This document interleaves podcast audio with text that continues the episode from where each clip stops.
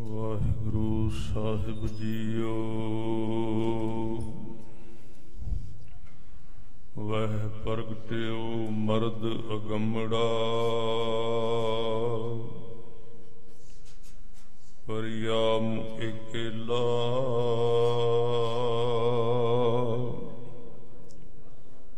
ਵਾਹੂ ਵਾਹੂ ਗੋਬਿੰਦ ਸਿੰਘ।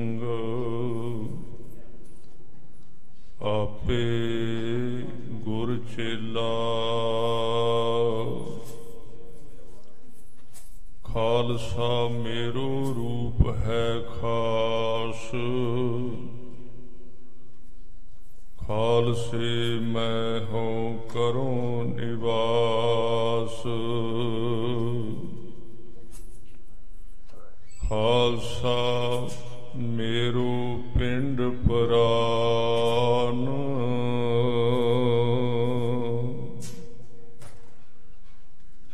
ਖਾਲਸਾ ਮੇਰੀ ਜਾਨ ਕੀ ਜਾਨ।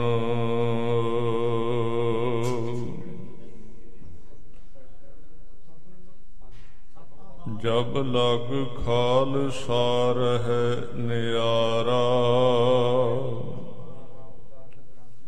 ਤਬ ਲਗ ਤੇਜ ਦਿਓ ਮੈਂ ਸਾਰਾ। ਜਬ ਇਹ ਗਏ ਵਿਪਰਨ ਕੀ ਰੀਤ? ਮੈਂ ਨਾ ਕਰੂੰ ਇਨ ਕੀ ਪ੍ਰਤੀਤ।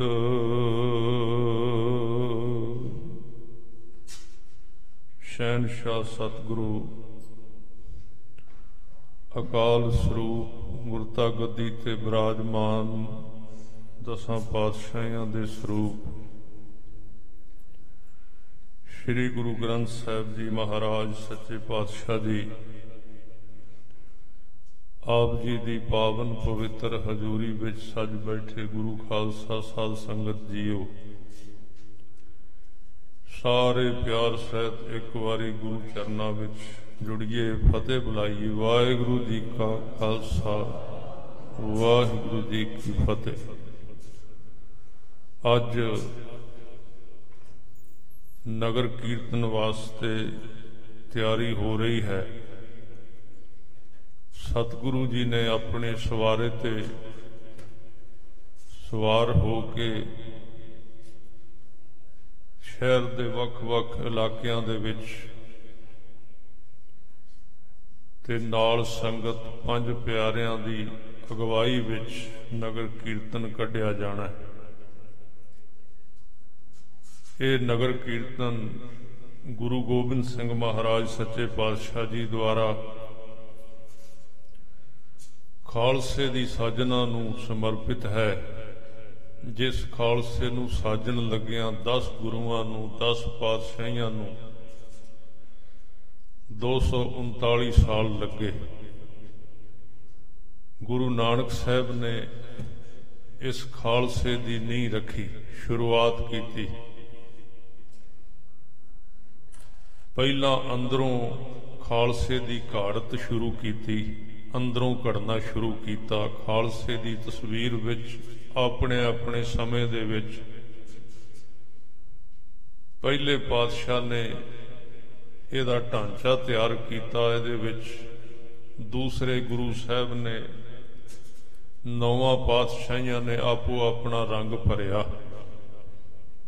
ਖਾਲਸੇ ਦਾ ਆਧਾਰ ਕਿਹਦੇ ਤੇ ਕਿਉਂਕਿ ਪਹਿਲੇ ਪਾਤਸ਼ਾਹ ਨੂੰ ਬਾਰੇ ਵੀ ਭਾਈ ਗੁਰਦਾਸ ਸਾਹਿਬ ਜੀ ਬਚਨ ਕਰਦੇ ਨੇ, ਉਸ ਵੇਲੇ ਦਾ ਨਾਮ ਨਿਰਮਲ ਪੰਥ ਸੀ। ਮਾਰਿਆ ਸਿੱਕਾ ਜਗਤ ਵਿੱਚ ਨਾਨਕ ਨਿਰਮਲ ਪੰਥ ਚਲਾਇਆ। ਸਿੱਕੇ ਦਾ ਮਤਲਬ ਹੁੰਦਾ ਮੋਹਰ ਲਾਉਣੀ। ਮੋਹਰ ਕਾਦੀ ਸੀ? ਗੁਰੂ ਨਾਨਕ ਸਾਹਿਬ ਨੇ ਗੁਰਬਾਣੀ ਦੀ ਮੋਹਰ ਲਾਈ ਤੇ ਕੇਸਾਂ ਦੀ ਮੋਹਰ ਲਾਈ। ਕੇਸ ਸ਼ੁਰੂ ਤੋਂ ਹੀ ਗੁਰੂ ਨਾਨਕ ਸਾਹਿਬ ਨੇ ਹੀ ਬਖਸ਼ਿਸ਼ ਕੀਤੇ ਸਨ ਤੇ ਬਾਣੀ ਤੇ ਅੰਮ੍ਰਿਤ ਵੇਲਾ। ਇਹ ਚੀਜ਼ਾਂ ਖਾਲਸੇ ਨੂੰ ਗੁਰੂ ਨਾਨਕ ਸਾਹਿਬ ਨੇ ਬਖਸ਼ ਦਿੱਤੀਆਂ ਸਨ, ਪਰ ਉਦੋਂ ਇਹਦਾ ਨਾਮ ਸੀ ਨਿਰਮਲ ਪੰਥ।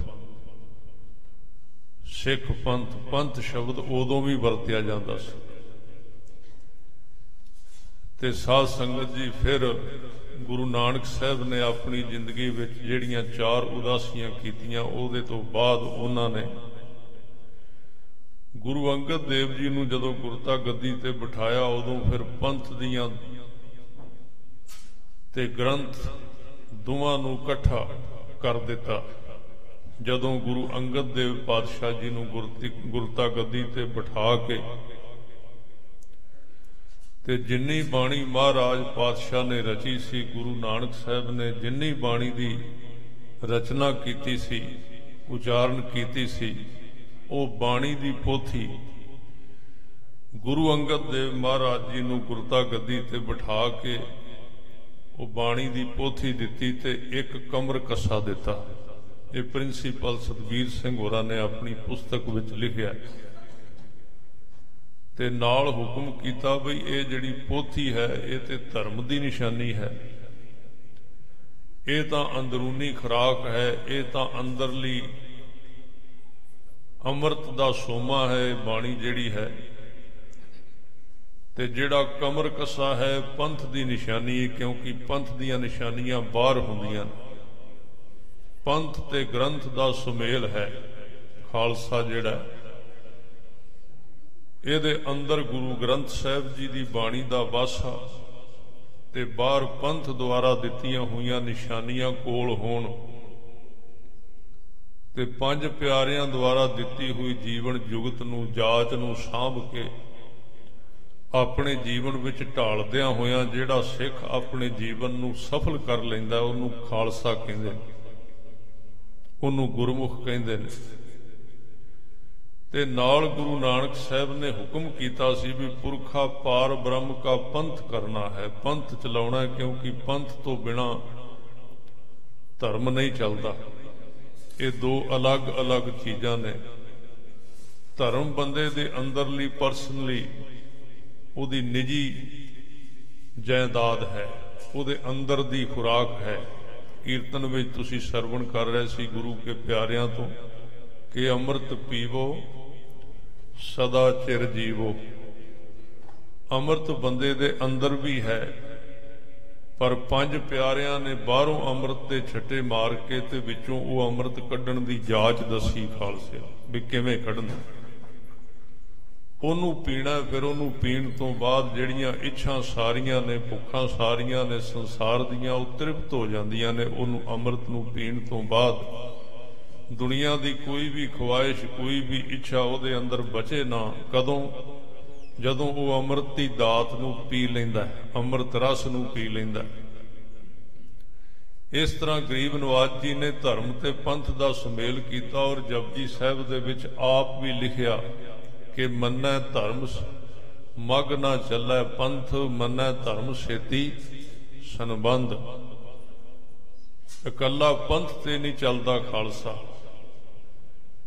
ਤੇ ਅੰਦਰੋਂ ਧਰਮ ਦੇ ਨਾਲ ਵੀ ਜੁੜ ਜਾਂਦਾ ਹੈ, ਅੰਮ੍ਰਿਤ ਵੇਲੇ ਦੇ ਨਾਲ ਵੀ ਜੁੜ ਜਾਂਦਾ ਹੈ, ਅੰਮ੍ਰਿਤ ਬਾਣੀ ਦੇ ਨਾਲ, ਸਿਮਰਨ ਦੇ ਨਾਲ, ਅਭਿਆਸ ਦੇ ਨਾਲ, ਆਪਣੇ ਅੰਦਰੋਂ ਮਿੱਠਾ ਰਸ, ਨਾਮ ਰਸ ਜਿਹਨੂੰ ਬਾਬੇ ਫਰੀਦ ਨੇ ਕਿਹਾ ਕਿ ਸ਼ੱਕਰ, ਖੰਡ, ਨਿਵਾਤ, ਗੁੜ ਮੱਖਿਓ ਮਾਝਾ, ਦੁੱਧ, ਸਭੇ ਵਸਤੂ ਮਿੱਠੀਆਂ, ਰੱਬ ਨਾ ਪੁੱਜਣ ਤੁਧ ਇਹਦੇ ਵਿੱਚ ਮਹਾਰਾਜ ਨੇ ਪਤਾਸੇ ਵੀ ਤਾਂ ਹੀ ਪੁਆਏ ਸਨ। ਗੁਰੂ ਕਲਗੀਧਰ ਪਾਤਸ਼ਾਹ ਨੇ ਇਸ਼ਾਰਾ ਕੀਤਾ ਸੀ ਵੀ ਉਹ ਜਿਹੜਾ ਅੰਮ੍ਰਿਤ ਤੁਸੀਂ ਗੁਰੂ ਕੇ ਸਿੱਖੋ ਅੰਦਰੋਂ ਕੱਢ ਕੇ ਪੀਣਾ ਹੈ, ਉਹ ਬਹੁਤ ਬਹੁਤਾਤ ਵਿੱਚ ਬਹੁਤਾ ਮਿੱਠਾ ਹੈ, ਅੰਦਰੋਂ ਰਸ ਭਰਪੂਰ ਹੈ।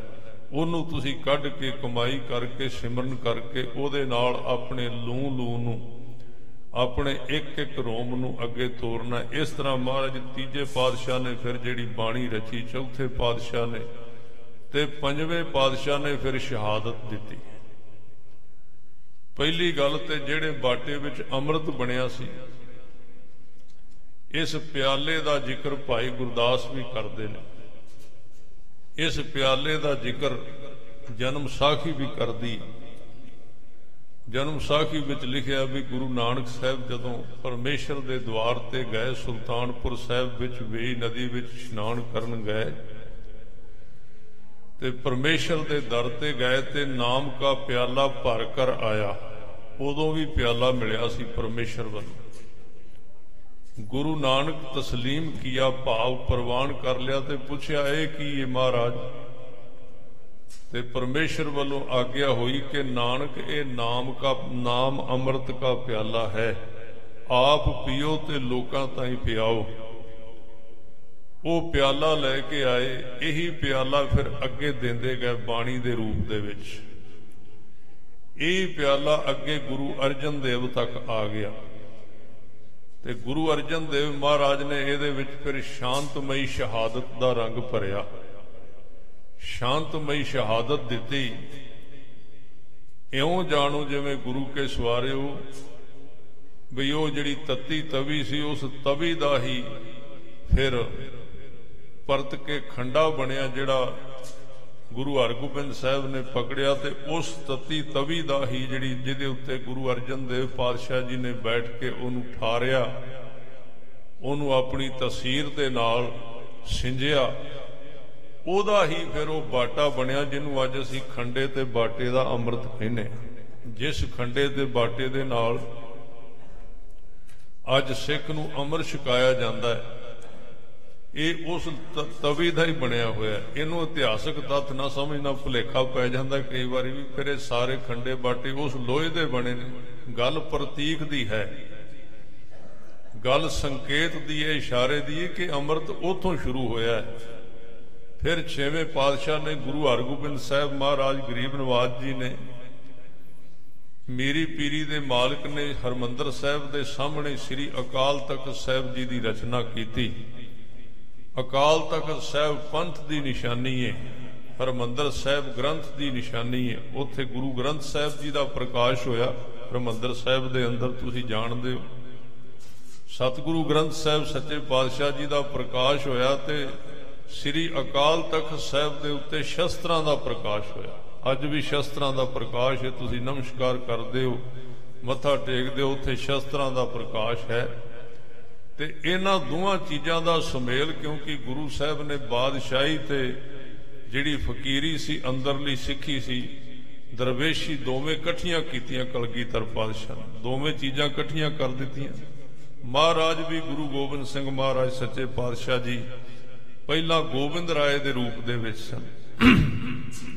ਉਹਦੇ ਤੋਂ ਪਹਿਲਾਂ ਤੁਸੀਂ ਕਦੀ ਸੋਚੋ ਵੀ ਇਹ ਮਹਾਰਾਜ ਕਲਗੀਧਰ ਪਾਤਸ਼ਾਹ ਸਨ 1675 ਦੇ ਵਿੱਚ ਗੁਰਤਾ ਗੱਦੀ ਤੇ ਬੈਠੇ ਤੇ ਅੰਮ੍ਰਿਤ ਜਿਹੜਾ ਸੰਚਾਰ ਹੋਇਆ ਇਹ 1699 ਵਿੱਚ ਹੋਇਆ ਇਹਦਾ ਮਤਲਬ ਆਪਣੀ ਜ਼ਿੰਦਗੀ ਦੇ ਜਿਹੜੇ 24 ਸਾਲ ਨੇ, ਉਹ ਗੁਰੂ ਗੋਬਿੰਦ ਸਿੰਘ ਮਹਾਰਾਜ ਵੀ ਚਰਨ ਪੌਲ ਦਿੰਦੇ ਰਹੇ। ਪਹਿਲਾਂ ਜਿਹੜਾ ਅੰਮ੍ਰਿਤ ਛਕਾਇਆ ਜਾਂਦਾ ਸੀ ਨਾ, ਅੰਮ੍ਰਿਤ ਗੁਰੂ ਨਾਨਕ ਸਾਹਿਬ ਤੋਂ ਛਕਾਇਆ ਜਾ ਰਿਹਾ। ਕਿਉਂਕਿ ਦੀਕਸ਼ਿਤ ਹੁੰਦਾ ਸੀ ਸਿੱਖ। ਪਹਿਲਾਂ ਅੰਮ੍ਰਿਤ ਛਕਾਇਆ ਜਾਂਦਾ ਸੀ ਵੀ ਚਰਨ ਧੋਏ ਰਹਿ ਰਾਸ ਕਰ, ਚਰਨਾ ਅੰਮ੍ਰਿਤ ਸਿੱਖਾਂ ਪਿਲਾਇਆ। ਤੇ 24 ਸਾਲ ਦੇ ਕਰੀਬ ਗੁਰੂ ਗੋਬਿੰਦ ਸਿੰਘ ਸੱਚੇ ਪਾਤਸ਼ਾਹ ਜੀ ਵੀ 23 24 ਸਾਲ ਗੁਰਤਾ ਗੱਦੀ ਤੇ ਬੈਠੇ ਰਹੇ ਤੇ ਉਹ ਵੀ ਚਰਨ ਪੌਲ ਹੀ ਦਿੰਦੇ ਰਹੇ। ਉਹਦੇ ਤੋਂ ਪਹਿਲਾਂ ਤੇ ਖੰਡੇ ਬਾਟੇ ਦੀ ਪੌਲ ਤੇ ਤਿਆਰ ਹੋਈ ਜਾ ਕੇ 99 ਦੇ ਵਿੱਚ। ਫਿਰ 99 ਨੂੰ ਜਾ ਕੇ ਸਾਧ ਸੰਗਤ ਜੀ ਗੁਰੂ ਗੋਬਿੰਦ ਸਿੰਘ ਮਹਾਰਾਜ ਸੱਚੇ ਪਾਤਸ਼ਾਹ ਨੇ ਚੇਂਜ ਕਰ ਦਿੱਤਾ, ਤਬਦੀਲੀ ਲੈ ਆਂਦੀ, ਸਾਰਾ ਕੁਝ ਬਦਲ ਬਦਲ ਕੇ ਰੱਖ ਦਿੱਤਾ। ਤੇ ਉਸ ਦਿਨ ਗੁਰੂ ਸਾਹਿਬ ਨੇ ਸੰਗਤ ਦੇ ਵਿੱਚੋਂ ਪੰਜ ਸਿੱਖਾਂ ਦੇ ਸਿਰ ਮੰਗੇ। ਇਹ ਪੰਜ ਸਿੱਖ ਪਹਿਲਾਂ ਹੀ ਗੁਰੂ ਸਾਹਿਬ ਦੀ ਸੇਵਾ ਦੇ ਵਿੱਚ ਮੌਜੂਦ ਵੀ ਸਨ, ਆਪਣਾ ਮਨ ਪਹਿਲਾਂ ਸੌਂਪ ਚੁੱਕੇ ਸਨ, ਪਹਿਲਾਂ ਕਈ ਸਾਲ ਤੱਕ ਕਮਾਈ ਕੀਤੀ ਸੀ, ਜੰਗਾਂ ਯੁੱਧਾਂ ਦੇ ਵਿੱਚ ਹਿੱਸਾ ਲਿਆ ਸੀ ਤੇ ਸਤਿਗੁਰੂ ਜੀ ਨੇ ਸਿਰ ਲੈ ਕੇ ਸਿਰ ਸਿਰਾਂ ਦੀ ਮੰਗ ਕੀਤੀ ਤੇ ਪੰਜ ਸਿੱਖਾਂ ਨੇ ਸਿਰ ਸੌਂਪੇ। ਗਰੀਬ ਨਵਾਜ ਸੱਚੇ ਪਾਤਸ਼ਾਹ ਜੀ ਨੇ ਸਿਰ ਪ੍ਰਾਪਤ ਕਰਕੇ ਜਦੋਂ ਸਿੱਖਾਂ ਨੂੰ ਤੰਬੂ ਵਿੱਚ ਲੈ ਗਿਆ ਵੀ ਤੁਹਾਡਾ ਸਿਰ ਹੁਣ ਮੇਰਾ ਹੈ, ਮੈਂ ਜੋ ਮਰਜ਼ੀ ਕਰਾਂ, ਭਾਵੇਂ ਵੱਡਾ ਇਹਨੂੰ, ਭਾਵੇਂ ਨਾ ਵੱਡਾ ਜੋ ਮਰਜ਼ੀ ਕਰਾਂ। ਤੇ ਗੁਰੂ ਸਾਹਿਬ ਨੇ ਪੰਜ ਪਿਆਰਿਆਂ ਨੂੰ ਫਿਰ ਸਾਧ ਸੰਗਤ ਜੀ ਪਰਤ ਕੇ ਸੁਰਜੀਤ ਕੀਤਾ, ਨਵਾਂ ਜੀਵਨ ਦਿੱਤਾ।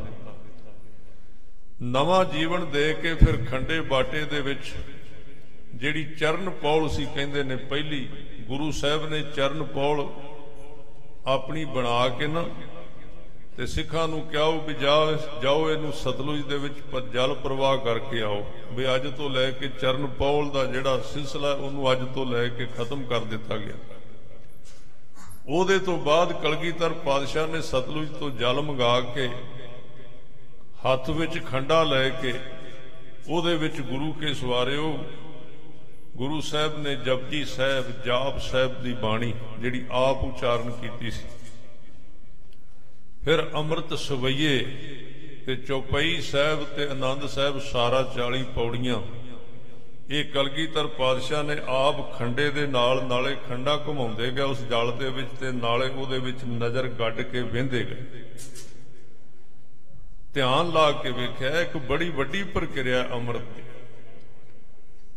ਇਹ ਕਈਆਂ ਚੀਜ਼ਾਂ ਤੇ ਪ੍ਰਕਿਰਿਆ ਕੰਮ ਕਰਦੀ, ਜੇ ਤੁਸੀਂ ਲੰਗਰ ਵੱਲ ਚਲੇ ਜਾਓ ਤੇ ਉਹ ਵੀ ਸਾਧ ਸੰਗਤ ਜੀ ਅੰਮ੍ਰਿਤ ਦੀ ਪ੍ਰਕਿਰਿਆ ਹੈ। ਜਦੋਂ ਲੰਗਰ ਬਣਾਇਆ ਜਾਂਦਾ ਹੈ ਤੇ ਲੰਗਰ ਬਣਾਉਣ ਵੇਲੇ ਪ੍ਰਸ਼ਾਦੇ ਪਕਾਉਣ ਵਾਲਾ ਹੋਰ ਲੰਗਰ ਬਣਾਉਣ ਵਾਲਾ ਜਦੋਂ ਉਹਦੇ ਅੰਦਰ ਬਾਣੀ ਦਾ ਜਾਪ ਚੱਲਦਾ ਹੈ, ਉਹਦੀ ਰਸਨਾ ਤੇ ਬਾਣੀ ਹੁੰਦੀ ਹੈ ਤੇ ਉਸ ਪ੍ਰਸ਼ਾਦੇ ਪਾਣੀ ਦੇ ਉੱਤੇ ਵੀ, ਉਹਦੇ ਉੱਤੇ ਵੀ ਅੰਮ੍ਰਿਤ ਵਾਲੀ ਵਿਧੀ ਹੀ ਵਰਤੀ ਜਾਂਦੀ ਹੈ। ਇਸ ਕਰਕੇ ਉਸ ਲੰਗਰ ਦੀ ਪਰੰਪਰਾ ਚਲਾਈ ਗੁਰੂ ਸਾਹਿਬ ਨੇ, ਤਾਂ ਹੀ ਕਹਿੰਦੇ ਵੀ ਲੰਗਰ ਜਿਹੜਾ ਹੈ, ਇਹ ਸਿੱਖ ਛਕਦਾ ਤੇ ਲੰਗਰ ਦੇ ਵਿੱਚੋਂ ਵੀ ਸਿੱਖੀ ਪ੍ਰਾਪਤ ਕਰਦਾ ਹੈ। ਕਿਉਂਕਿ ਉਹ ਬਾਣੀ ਪੜ੍ਹ ਕੇ ਬਣਾਇਆ ਗਿਆ, ਜੇ ਲੰਗਰ ਸਾਡੇ ਦਰੁਸਤ ਹੋ ਜਾਣ, ਮੈਂ ਬੇਨਤੀ ਕਰਾਂ ਅੱਜ ਸਾਡੇ ਪੰਥ ਦੇ ਅੰਦਰ ਜਿੱਥੇ ਹੋਰ ਕਈ ਪ੍ਰਕਾਰ ਦੀਆਂ ਅਣਗਹਿਲੀਆਂ ਆਈਆਂ ਨੇ, ਉੱਥੇ ਮੈਂ ਇੱਕ ਰੁਕ ਕੇ ਬੇਨਤੀ ਕਰਨੀ ਚਾਹੁੰਦਾ ਵੀ ਸਾਡੇ ਲੰਗਰ ਦੇ ਵਿੱਚ ਵੀ ਬੜੀ ਵੱਡੀ ਅਣਗਹਿਲੀ ਆ ਗਈ। ਲੰਗਰ ਉਸ ਤਰ੍ਹਾਂ ਦਾ ਨਹੀਂ ਜਿਵੇਂ ਦਾ ਗੁਰੂ ਸਾਹਿਬ ਨੇ ਚਲਾਇਆ ਸੀ। ਕੋਈ ਕੋਈ ਕਿਤੇ ਬਿਰਲਾ ਗੁਰਦੁਆਰਾ ਸਾਹਿਬ ਹੋਵੇਗਾ ਜਿੱਥੇ ਲੰਗਰ ਉਸ ਪੱਧਰ ਤੇ ਚੱਲ ਰਿਹਾ ਜਿਵੇਂ ਗੁਰੂ ਸਾਹਿਬ ਨੇ ਚਲਾਇਆ ਸੀ, ਕਿਉਂਕਿ ਲੰਗਰ ਤੇ ਅੰਮ੍ਰਿਤ ਦੀ ਕਿਰਿਆ ਦੋਵੇਂ ਇੱਕੋ ਜਿਹੀਆਂ ਨੇ। ਅੰਮ੍ਰਿਤ ਦਾ ਮਤਲਬ ਕੀ ਹੈ? ਅੰਮ੍ਰਿਤ ਦਾ ਮਤਲਬ ਤੇ ਇਹ ਹੈ ਵੀ ਪੱਕੇ ਤੌਰ ਤੇ ਸਿੱਖ ਹੁਣ ਸ਼ਾਮਲ ਹੋ ਗਿਆ ਸਿੱਖੀ ਵਿੱਚ ਤੇ ਇਹਨੇ ਹੁਣ ਪ੍ਰਣ ਕਰ ਲਿਆ ਹੈ ਵੀ ਅੱਜ ਤੋਂ ਲੈ ਕੇ ਸਿੱਖੀ ਦੀ ਕਲਾਸ ਵਿੱਚ ਗੁਰੂ ਗੋਬਿੰਦ ਸਿੰਘ ਜੀ ਦੇ ਚਰਨਾਂ ਦਾ ਸੇਵਕ ਬਣ ਗਿਆ ਤੇ ਇਹਨੇ ਕਮਾਈ ਕਰਨੀ ਹੈ। ਉਹਦੇ ਪੱਕੀ ਪ੍ਰਤੀਕਿਆ ਹੋ ਗਈ। ਪਰ ਮਹਾਰਾਜ ਨੂੰ ਪਤਾ ਸੀ ਵੀ ਇਹਦੇ ਤੱਕ ਆਉਣਾ ਬਹੁਤ ਔਖਾ ਹੈ। ਬੜੇ ਸਿੱਖ ਸੋਚਣਗੇ, ਕਈ ਵਾਰੀ ਵਿਚਾਰਨਗੇ ਵੀ ਅਮਰ ਛਕਾਂ ਕਿ ਨਾ ਛਕਾਂ, ਕਿਵੇਂ ਕਰਾਂ, ਸਲਾਹ ਕਰਾਂ ਕਿ ਕਿਤੇ ਗਲਤੀ ਨਾ ਹੋ ਜਾਏ, ਕਿਤੇ ਟੁੱਟ ਨਾ ਜਾਏ, ਕਈ ਕੁਝ ਸੋਚਦਾ ਬੰਦਾ। ਪਰ ਮਹਾਰਾਜ ਨੇ ਰਿਆਇਤ ਕਰ ਦਿੱਤੀ ਇੱਕ ਆਮ ਸੰਗਤ ਵਾਸਤੇ ਵੀ ਵੀ ਤੁਸੀਂ ਜੇ ਅਜੇ ਖੰਡੇ ਦਾ ਅੰਮ੍ਰਿਤ ਨਹੀਂ ਨਾ ਛਕ ਸਕਦੇ ਤੇ ਲਿਆਓ ਤੁਹਾਨੂੰ ਮੈਂ ਇੱਕ ਦੂਜਾ ਅੰਮ੍ਰਿਤ ਰੂਪ ਸਰੂਪ ਤਿਆਰ ਕਰ ਦੇਣਾ ਜਿਹੜਾ ਤੁਹਾਨੂੰ ਹੌਲੀ ਹੌਲੀ ਖੰਡੇ ਬਾਟੇ ਦੇ ਅੰਮ੍ਰਿਤ ਤੱਕ ਲੈ ਆਵੇਗਾ। ਉਹ ਅੰਮ੍ਰਿਤ ਕਿਹੜਾ ਹੈ? ਉਹ ਗੁਰੂ ਕੇ ਸਵਾਰੇ ਹੋਏ ਲੰਗਰ। ਜੇ ਲੰਗਰ ਦਾ ਆਟਾ ਗੁੰਨਣ ਤੋਂ ਲੈ ਕੇ ਤੇ ਪ੍ਰਸ਼ਾਦੇ ਪਕਾਉਣ ਤੱਕ ਤੇ ਜੋ ਦਾਲ, ਸਬਜੀ, ਭਾਜੀ ਬਣਾਉਣ ਤੱਕ ਜਿਹੜੇ ਸੇਵਾਦਾਰ ਨੇ, ਜੇ ਉਹ ਅੰਮ੍ਰਿਤ ਧਾਰੀ ਹੋਣ, ਗੁਰੂ ਦੀ ਕਿਰਪਾ ਦੇ ਨਾਲ ਵਰਤੇ ਗੁਰੂ ਕੇ ਸਵਾਰਿਓ ਉਹ ਬਾਣੀ ਪੜ੍ਹਦਿਆਂ, ਅਭਿਆਸ ਕਰਦਿਆਂ ਤੇ ਹੋਰ ਗੱਲਾਂ ਬੰਦ ਕਰਕੇ ਜੇ ਲੰਗਰ ਤਿਆਰ ਕੀਤਾ ਜਾਏ ਤੇ ਵਰਤਾਉਣ ਵਾਲਿਆਂ ਦੀ ਰਸਨਾ ਤੇ ਵੀ ਬਾਣੀ ਹੋਵੇ ਤੇ ਇੱਕ ਆਮ ਭਾਵੇਂ ਕਲੀਨ ਸ਼ੇਵ, ਭਾਵੇਂ ਕੇਸ ਕੱਟੇ ਵਾਲਾ ਬੰਦਾ ਵੀ ਅੰਮ- ਇਹ ਲੰਗਰ ਛਕਦਾ ਨਾ ਪ੍ਰਸ਼ਾਦਾ ਤੇ ਉਹਦੇ ਅੰਦਰ ਜਾ ਕੇ ਉਹ ਗਰਾਈ ਜਿਹੜੀ ਬੁਰਕੀ ਹੈ ਕੋਈ ਨਾ ਕੋਈ ਤਬਦੀਲੀ ਜ਼ਰੂਰ ਲਿਆਵੇ ਕਿਉਂਕਿ ਅਸਰ ਪੈਂਦਾ ਉਹਦੇ ਬਾਣੀ ਦਾ ਅਸਰ ਹੈ ਨਾ, ਲੰਗਰ ਇੱਕ ਬੜੀ ਵੱਡੀ ਪ੍ਰਕਿਰਿਆ ਹੈ। ਪਰ ਇਹਦਾ ਸਰੂਪ ਮੈਂ ਬੇਨਤੀ ਕਰ ਕਰ ਰਿਹਾ ਵੀ ਅੱਜ ਤਰ੍ਹਾਂ ਤਰ੍ਹਾਂ ਦੇ ਉਸ ਖਾਲਸੇ ਦੀ ਨੂੰ ਖੋਰ ਲਾਉਣ ਵਾਸਤੇ, ਢਾਹ ਲਾਉਣ ਵਾਸਤੇ ਬੜੇ ਤਰੀਕੇ ਵਰਤੇ ਜਾ ਰਹੇ ਨੇ। ਅੱਜ ਜਿਹੜਾ ਸਭ ਤੋਂ ਜ਼ਿਆਦਾ ਜ਼ੋਰ ਲੱਗ ਰਿਹਾ ਨਾ ਗੁਰਦੁਆਰਿਆਂ ਦੇ ਵਿੱਚ ਬਹੁਤੇ ਥਾਵਾਂ ਤੇ, ਲੰਗਰ ਦੀ ਪਰੰਪਰਾ ਨੂੰ ਕਮਜ਼ੋਰ ਤੇ ਤੋੜਨ ਦਾ ਲੱਗ ਰਿਹਾ ਵੀ ਇੱਥੇ ਕੁਰਸੀਆਂ ਲਾ ਦਿਓ, ਜਿਹੜਾ ਲੰਗਰ ਪਕਾਉਣਾ ਹੈ, ਲੰਗਰ ਪਕਾਉਣ ਲੱਗਿਆਂ ਅੱਧੇ ਅੱਧੇ ਸਿਰ ਨੰਗੇ ਹੋਣ ਛਾਪਾਂ ਪਾਈਆਂ ਹੋਣ ਸਾਧ ਸੰਗਤ ਜੀ ਤੇ ਜਿੱਥੇ ਮਰਜ਼ੀ ਲੰਗਰ ਛਕੋ ਅਰਦਾਸ ਕਰਨ ਦੀ ਵੀ ਲੋੜ ਕੋਈ ਨਹੀਂ ਗੁਰੂ ਅੱਗੇ। ਸਿੱਧਾ ਹੀ ਛਕ ਲਓ ਕੋਈ ਪ੍ਰਵਾਹ ਨਹੀਂ ਬੜਾ ਕੁਝ ਚੱਲ ਰਿਹਾ। ਕਾਦੇ ਵਾਸਤੇ ਆ ਵੀ ਤੁਹਾਡੇ ਅੰਦਰ ਜਿਹੜਾ ਬਾਣੀ ਦਾ ਅੰਸ਼ ਜਾਣਾ ਹੈ ਆਮ ਸਿੱਖ ਦੇ ਅੰਦਰ ਉਹ ਕਿਤੇ ਚਲਾ ਨਾ ਜਾਏ ਤੇ ਸਿੱਖੀ ਨਾ ਕਿਤੇ ਧਾਰਨ ਕਰ ਲਏ ਇਹਨਾਂ ਗੱਲਾਂ ਵੱਲ ਧਿਆਨ ਦੇਣ ਦੀ ਲੋੜ ਹੈ ਪ੍ਰਬੰਧਕ ਜਨਾਂ ਨੂੰ ਜਿਹੜੇ ਗੁਰੂ ਘਰਾਂ ਦੇ ਪ੍ਰਬੰਧਕ ਲੰਗਰ ਵੱਲ ਧਿਆਨ ਦੇਣ, ਜਿਨ੍ਹਾਂ ਥਾਵਾਂ ਦੇ ਉੱਤੇ ਗੁਰੂ ਕੇ ਸਵਾਰੇ, ਉਹ ਲੰਗਰ ਦੀ ਸਹੀ ਤਰੀਕੇ ਦੇ ਨਾਲ ਉਹਦੀ ਵਰਤੋਂ ਵਰਤਾਈ ਨਹੀਂ ਹੋ ਰਹੀ। ਚਲੋ ਇਹ ਲੰਬਾ ਤੇ ਵੱਖਰਾ ਵਿਸ਼ਾ ਮੈਂ ਬੇਨਤੀ ਕਰਾਂ ਕਿ ਸਤਿਗੁਰੂ ਜੀ ਨੇ ਖੰਡੇ ਬਾਟੇ ਦੇ ਨਾਲ ਅੰਮ੍ਰਿਤ ਤਿਆਰ ਕੀਤਾ ਤੇ ਮਾਤਾ ਜੀ ਨੇ ਉਹਦੇ ਵਿੱਚ ਪਤਾਸੇ ਪਾਏ ਤੇ ਇਹ ਅੰਮ੍ਰਿਤ ਤਿਆਰ ਹੋ ਗਿਆ। ਪਹਿਲਾਂ ਪੰਜਾਂ ਨੂੰ ਛਕਾਇਆ ਤੇ ਫਿਰ ਖਾਲਸੇ ਦੀ ਰਹਿਤ ਦੱਸੀ ਜਿਹੜੀ। ਰਹਿਤ ਬਹਿ ਦਸੀ, ਰਹਿਣ ਬਹਿਣ, ਇਹਦੇ ਪੰਜ ਕਕਾਰ ਦਿੱਤੇ। ਨਿਸ਼ਾਨ ਇਹ ਸਿੱਖੀ ਪੰਜ ਹਰਫ ਕਾਫ। ਹਰਗਿਜ ਨਾ ਵਾਸ਼ਿਦ ਇਹ ਪੰਜ ਮੁਆਫ। ਇਹ ਪੰਜ ਕਕਾਰ ਜਿਹੜੇ ਕਹਿੰਦੇ ਮੈਂ ਖਾਲਸੇ ਨੂੰ ਦਿੱਤੇ ਨੇ, ਮੇਰੀਆਂ ਨਿਸ਼ਾਨੀਆਂ ਨੇ। ਨਿਸ਼ਾਨੀਆਂ ਕਿਹੜੀਆਂ ਹੁੰਦੀਆਂ ਨੇ? ਨਿਸ਼ਾਨੀ ਹੁੰਦੀ ਹੈ ਜਿਹਨੂੰ ਨਿਸ਼ਾਨੀ ਨੂੰ ਵੇਖ ਕੇ ਨਿਸ਼ਾਨੀ ਦੇਣ ਵਾਲਾ ਚੇਤੇ ਆ ਜਾਂਦਾ ਹੈ। ਆਪਾਂ ਕਿਸੇ ਨੂੰ ਪਿਆਰ ਦੇ ਨਾਲ ਕੋਈ ਕੱਪੜਾ ਦੇ ਦਈਏ ਕੋਈ ਸਾਧ ਸੰਗਤ ਚੀਜ਼ ਦੇ ਦਈਏ, ਕੋਈ ਕਿਸੇ ਨੂੰ ਘੜੀ ਦੇਦਾ ਕੋਈ ਕੜਾ ਦੇਦਾ ਤੇ ਉਹ ਕੜੇ ਵੱਲੋਂ ਵੇਖ ਕੇ ਜਦੋਂ ਬੰਦਾ ਵਹਿੰਦਾ ਹੈ ਨਾ ਜਾਂ ਘੜੀ ਵੱਲੋਂ ਵਹਿੰਦਾ ਹੈ, ਤੇ ਗੁਰੂ ਕੇ ਸਵਾਰਿਓ ਦੇਣ ਵਾਲਾ ਚੇਤੇ ਆ ਜਾਂਦਾ ਹੈ। ਪੰਜ ਕਕਾਰ ਕੀ ਨੇ? ਪੰਜ ਕਕਾਰ ਗੁਰੂ ਗੋਬਿੰਦ ਸਿੰਘ ਪਰਮੇਸ਼ਰ ਵੈਗਰੂ ਦੀ ਯਾਦ ਕਰਨ ਵਾਸਤੇ ਪੰਜ ਕਕਾਰ ਦਿੱਤੇ ਗਏ। ਇਹਨਾਂ ਨੂੰ ਕੱਲੇ ਬਾਹਰਲੇ ਚਿੰਨ ਨਾ ਸਮਝਣਾ। ਔਰ ਮੈਂ ਇਹ ਵੀ ਬੇਨਤੀ ਕਰਾਂਗਾ, ਦੁਨੀਆ ਦੇ ਮਜਬਾਂ ਦੇ ਵਿੱਚ ਸਿਰਫ ਚਿੰਨ ਦਿੱਤੇ ਗਏ ਨੇ।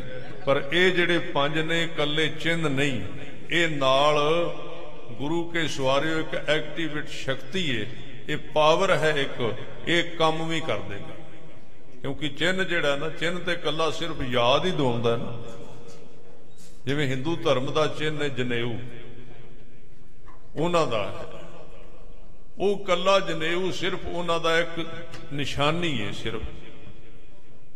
ਪਰ ਕਿਰਪਾਨ ਜਿਹੜੀ ਹੈ ਸ੍ਰੀ ਸਾਹਿਬ, ਇਹ ਨਿਸ਼ਾਨੀ ਵੀ ਹੈ ਤੇ ਸ਼ਸਤਰ ਵੀ ਹੈ, ਇਹ ਦੋਵੇਂ ਕੰਮ ਕਰਦੀ ਹੈ। ਸ਼ਸਤਰ ਦਾ ਵੀ ਕੰਮ ਕਰ ਜਾਂਦੀ ਹੈ ਤੇ ਨਿਸ਼ਾਨੀ ਦਾ ਵੀ ਕੰਮ ਕਰ ਜਾਂਦੀ। ਨਿਸ਼ਾਨੀ ਦਾ ਕੰਮ ਕਿਵੇਂ ਕਰਦੀ ਹੈ ਜਦੋਂ ਸਿੱਖ ਜੇ ਥੋੜਾ ਜਿਹਾ ਵੀ ਜਾਗਿਆ ਹੋਵੇ ਨਾ, ਕਿਰਪਾਨ ਵੱਲ ਹੱਥ ਪਾਏਗਾ ਨਾ, ਇਹਨੂੰ ਅੱਗੇ ਪਿੱਛੇ ਕਰਨਾ ਹੀ ਪੈਂਦਾ, ਤੁਰਨ, ਉੱਠਣ, ਬਹਿਣ ਲੱਗਿਆਂ। ਤੇ ਉਸੇ ਵੇਲੇ ਗੁਰੂ ਕੇ ਸਵਾਰਿਓ, ਧੰਨ ਗੁਰੂ ਗੋਬਿੰਦ ਸਿੰਘ ਜੀ ਦੀ ਯਾਦ ਸਿੱਖ ਨੂੰ ਆਉਣੀ ਚਾਹੀਦੀ ਇਹਦੇ ਪਾਉਣ ਦਾ ਤਾਂ ਫਾਇਦਾ ਹੈ। ਦੂਜਾ ਇਹ ਆਪਣੀ ਰੱਖਿਆ ਵਾਸਤੇ, ਖਾਲਸੇ ਦੀ ਰੱਖਿਆ ਵਾਸਤੇ। ਇਸੇ ਤਰ੍ਹਾਂ ਹਰ ਇੱਕ ਕਕਾਰ ਹੈ, ਕਿਸ਼ਹਿਰਾ ਹੈ, ਕੜਾ ਹੈ, ਕੇਸ ਹੈ ਕੰਗਾ ਹੈ। ਤੇ ਜਿਹੜੇ ਕੇਸ ਨੇ, ਮੈਂ ਗੱਲ ਕਹਿ ਕੇ ਸਮਾਪਤੀ ਦੇ ਨੇੜੇ ਆਵਾਂ, ਸਮੇਂ ਦੇ ਵਿੱਚ ਰਹਿ ਕੇ। ਇਹ ਕੇਸ ਆਪ ਜੀ ਨੂੰ ਸਾਧ ਸੰਗਤ ਜੀ ਧੰਨ ਗੁਰੂ ਤੇਗ ਬਹਾਦਰ ਸਾਹਿਬ ਸੱਚੇ ਪਾਤਸ਼ਾਹ ਨੇ ਦਿੱਤੇ ਨੇ। ਆਪ ਜਾਣਦੇ ਹੋ ਨਾ ਵੀ ਜਿੱਥੇ ਅਮਰ ਛਕਾਇਆ ਗਿਆ ਥੋੜਾ ਜਿਹਾ ਆਪਣੀ ਸੁਰਤੀ ਨੂੰ ਆਨੰਦਪੁਰ ਸਾਹਿਬ ਲੈ ਕੇ ਚੱਲੋ। ਉਸ ਤਖਤ ਤੇ ਸ੍ਰੀ ਕੇਸਗੜ੍ਹ ਸਾਹਿਬ ਜਿੱਥੇ ਅੰਮ੍ਰਿਤ ਦੀ ਦਾਤ ਦਿੱਤੀ। ਮੈਂ ਕਈ ਵਾਰੀ ਸੋਚਣਾ ਕਈ ਵਾਰੀ ਖਿਆਲ ਆ ਜਾਂਦਾ, ਕਥਾ ਕਰਦਿਆਂ ਕਰਦਿਆਂ ਕੋਈ ਨਾ ਕੋਈ ਚੀਜ਼ ਵਿੱਚੋਂ ਨਿਕਲ ਆਉਂਦੀ ਉਹਦੇ ਮੈਂ ਇੱਕ ਦਿਨ ਸੋਚ ਰਿਹਾ ਸੀ ਵੀ ਸਤਿਗੁਰੂ ਜੀ, ਉੱਥੇ ਇੱਕ ਕਾਰ ਤੇ ਤੁਸੀਂ ਪੰਜ ਦਿੱਤੇ ਨੇ। ਵੀ ਉੱਥੇ ਕੜਾ ਵੀ ਦਿੱਤਾ ਕਿਸ਼ਹਿਰਾ ਵੀ ਦਿੱਤਾ ਤੇ ਕੰਗਾ ਵੀ ਤੇ ਕਿਰਪਾਨ ਵੀ ਤੇ ਕੇਸ ਵੀ। ਪਰ ਉਸ ਗੁਰਦੁਆਰੇ ਦਾ ਨਾਂ, ਉਸ ਤਖਤ ਦਾ ਨਾਂ ਤੁਸੀਂ ਹੋਰ ਕਿਸੇ ਕਕਾਰ ਦੇ ਨਾਂ ਤੇ ਨਹੀਂ ਰੱਖਿਆ। ਨਾ ਉਹਦਾ ਨਾਂ ਕਿਰਪਾਨ ਸਾਹਿਬ ਹੈ, ਨਾ ਉਹਦਾ ਨਾਂ ਕੜਾ ਕੜਾ ਸਾਹਿਬ ਰੱਖਿਆ। ਵੀ ਉਹਦਾ ਨਾਂ ਕੇਸਗੜ ਸਾਹਿਬ ਕਿਉਂ ਰੱਖਿਆ? ਕਿਉਂਕਿ ਸਾਧ ਸੰਗਤ ਜੀ ਬਾਕੀ ਦੇ ਕਕਾਰ ਜਿਹੜੇ ਨਾ ਪਹਿਲੀ ਗੱਲ ਕਿਤੇ ਨਾ ਕਿਤੇ ਵੈਸੇ ਤੇ ਸਿੱਖ ਅਲੱਗ ਨਹੀਂ ਕਰਦਾ, ਪਰ ਕਿਤੇ ਕੋਈ ਐਸਾ ਵੀ ਸਮਾਂ ਬਣ ਜਾਂਦਾ ਵੀ ਉਹ ਹੋ ਸਕਦਾ ਵੀ ਸਿੱਖ ਤੋਂ ਕਿਤੇ ਅਲੱਗ ਹੋ ਜਾਏ। ਹੋ ਸਕਦਾ ਕਿਉਂਕਿ ਬਾਹਰੋਂ ਅਸੀਂ ਲੈ ਨੇ ਨਾ। ਤੇ ਜਿਹੜੇ ਕੇਸ ਨੇ, ਕੇਸ ਤਾਂ ਸਿੱਖਾਂ ਦੇ ਸਵਾਸ ਨੇ, ਉਹ ਤੇ ਇੱਕ ਇੱਕ ਸਵਾਸ ਦੇ ਨਾਲ ਨਾਲ ਰਹਿੰਦੇ ਨੇ। ਦੂਜੀ ਗੱਲ ਜਦੋਂ ਭਾਈ ਜੈਤਾ ਜੀ ਗੁਰੂ ਤੇਗ ਬਹਾਦਰ ਸਾਹਿਬ ਜੀ ਦਾ ਸੀਸ ਧੜ ਤੋਂ ਲੱਗ ਹੋਇਆ ਤੇ ਚੁੱਕ ਕੇ ਲਿਆਏ ਤੇ ਉਹਦਾ ਸੰਸਕਾਰ ਸਿੱਖਾਂ ਨੇ ਕਿਹਾ ਵੀ ਪਹਿਲੇ ਗੁਰੂਆਂ ਦਾ ਕੀਰਤਪੁਰ ਸਾਹਿਬ ਹੋਇਆ ਤੇ ਸੀਸ ਦਾ ਸੰਸਕਾਰ ਕਲਗੀਧਰ ਪਾਤਸ਼ਾਹ ਨੂੰ ਪੁੱਛਿਆ ਵੀ ਕਿੱਥੇ ਕਰਨਾ ਹੈ? ਮਾਰੇ ਕਹਿੰਦੇ ਆਨੰਦਪੁਰ ਸਾਹਿਬ। ਤੇ ਜਿੱਥੇ ਅੱਜ ਕੇਸਗੜ੍ਹ ਸਾਹਿਬ ਹੈ ਉਹਦੇ ਬਿਲਕੁਲ ਨੇੜੇ ਹੈ ਥੋੜੀ ਦੂਰ, ਫਰਲਾਂਗ ਤੇ, ਜਿੱਥੇ ਗੁਰੂ ਤੇਗ ਬਹਾਦਰ ਸਾਹਿਬ ਜੀ ਦੇ ਸੀਸ ਦਾ ਸੰਸਕਾਰ ਕੀਤਾ ਗਿਆ, ਯਾਨੀ ਕਿ ਉਹਨਾਂ ਦੇ ਕੇਸਾਂ ਦਾ ਸੰਸਕਾਰ ਕੀਤਾ ਗਿਆ। ਤੇ ਜਿਹੜੇ ਕੇਸ ਗੁਰੂ ਗੋਬਿੰਦ ਸਿੰਘ ਨੇ ਖਾਲਸੇ ਨੂੰ ਦਿੱਤੇ, ਉਹ ਉਹਨਾਂ ਦੇ ਪਿਤਾ ਦੇ ਕੇਸ ਸਨ, ਜਿਨ੍ਹਾਂ ਵਿੱਚ ਉਹਨਾਂ ਦੀ 27 ਸਾਲਾਂ ਦੀ ਬਾਬੇ ਬਕਾਲੇ ਵਿੱਚ ਕੀਤੀ ਹੋਈ ਬੰਦਗੀ ਦਾ ਅਸਰ ਸੀ, ਪ੍ਰਭਾਵ ਸੀ। ਅੱਜ ਵੀ ਅੱਜ ਵੀ ਖਾਲਸੇ ਦੇ ਕੋਲ ਜਿਹੜੇ ਕੇਸ ਨੇ, ਇਹਦੇ ਵਿੱਚ ਗੁਰੂ ਤੇਗ ਬਹਾਦਰ ਸਾਹਿਬ ਜੀ ਦੀ 27 ਸਾਲ ਦੀ ਬੰਦਗੀ ਦਾ ਅਸਰ ਇਸ ਕਰਕੇ ਦੋਵੇਂ ਟਾਈਮ ਉਹਨਾਂ ਨੂੰ ਸੰਭਾਲਦਾ ਹੈ। ਸੋ ਸਾਧ ਸੰਗਤ ਜੀ ਬੜੀਆਂ ਵੱਡੀਆਂ ਦਾਤਾਂ ਸਾਨੂੰ ਕਲਗੀਧਰ ਪਾਤਸ਼ਾਹ ਨੇ 10 ਪਾਤਸ਼ਾਹ ਨੇ ਅੰਮ੍ਰਿਤ ਦੀ ਦਾਤ ਦਿੱਤੀ ਏ। ਇਸ ਅੰਮ੍ਰਿਤ ਨੂੰ, ਦੀ ਦਾਤ ਨੂੰ ਸੰਭਾਲੀਏ ਬਾਹਰੋਂ ਬਾਣੇ ਨੂੰ। ਤੇ ਅੰਦਰ ਬਾਣੀ ਨਿਤਨੇਮ ਸਤਿਗੁਰੂ ਜੀ ਕਿਰਪਾ ਕਰਨ ਨਗਰ ਕੀਰਤਨ ਦੀ ਤਿਆਰੀ ਹੋ ਰਹੀ ਸੰਗਤਾਂ ਆ ਰਹੀਆਂ ਨੇ। ਇਸੇ ਤਰ੍ਹਾਂ ਚੜ੍ਹਦੀ ਕਲਾ ਦੇ ਵਿੱਚ ਖਾਲਸੇ ਦਾ ਜਲਾਓ ਜਿਹੜਾ ਹੈ, ਜਿਹੜਾ ਬਾਹਰ ਪਤਾ ਲੱਗੇ ਵੀ ਖਾਲਸਾ ਕੀ ਹੈ ਇਹ ਅਸੀਂ ਲੋਕਾਂ ਨੂੰ ਦੱਸ ਸਕੀਏ। ਇੱਕ ਸਤਿਗੁਰੂ ਜੀ ਕਿਰਪਾ ਕਰਨ ਤੇ ਲੋਕਾਂ ਨੂੰ ਤਾਂ ਦੱਸ ਸਕਾਂਗੇ। ਜੇ ਸਤਿਗੁਰੂ ਅੱਗੇ ਅਰਦਾਸ ਕਰੀਏ ਵੀ ਆਪ ਮਾਰੇ ਸੱਚੇ ਪਾਤਸ਼ਾਹ ਸਿੱਖੀ ਦੀ ਦਾਤ ਬਖਸ਼ ਕੇ ਨਿਵਾਜੋ, ਸੋ ਭੁੱਲਾਂ ਚੁੱਕਾਂ ਦੀ ਖਿਮਾ, ਫਤਿਹ ਦੀ ਸਾਂਝ ਕਰੋ ਜੀ। ਵਾਹਿਗੁਰੂ ਜੀ ਕਾ ਖਾਲਸਾ, ਵਾਹਿਗੁਰੂ ਜੀ ਕੀ ਫਤਿਹ।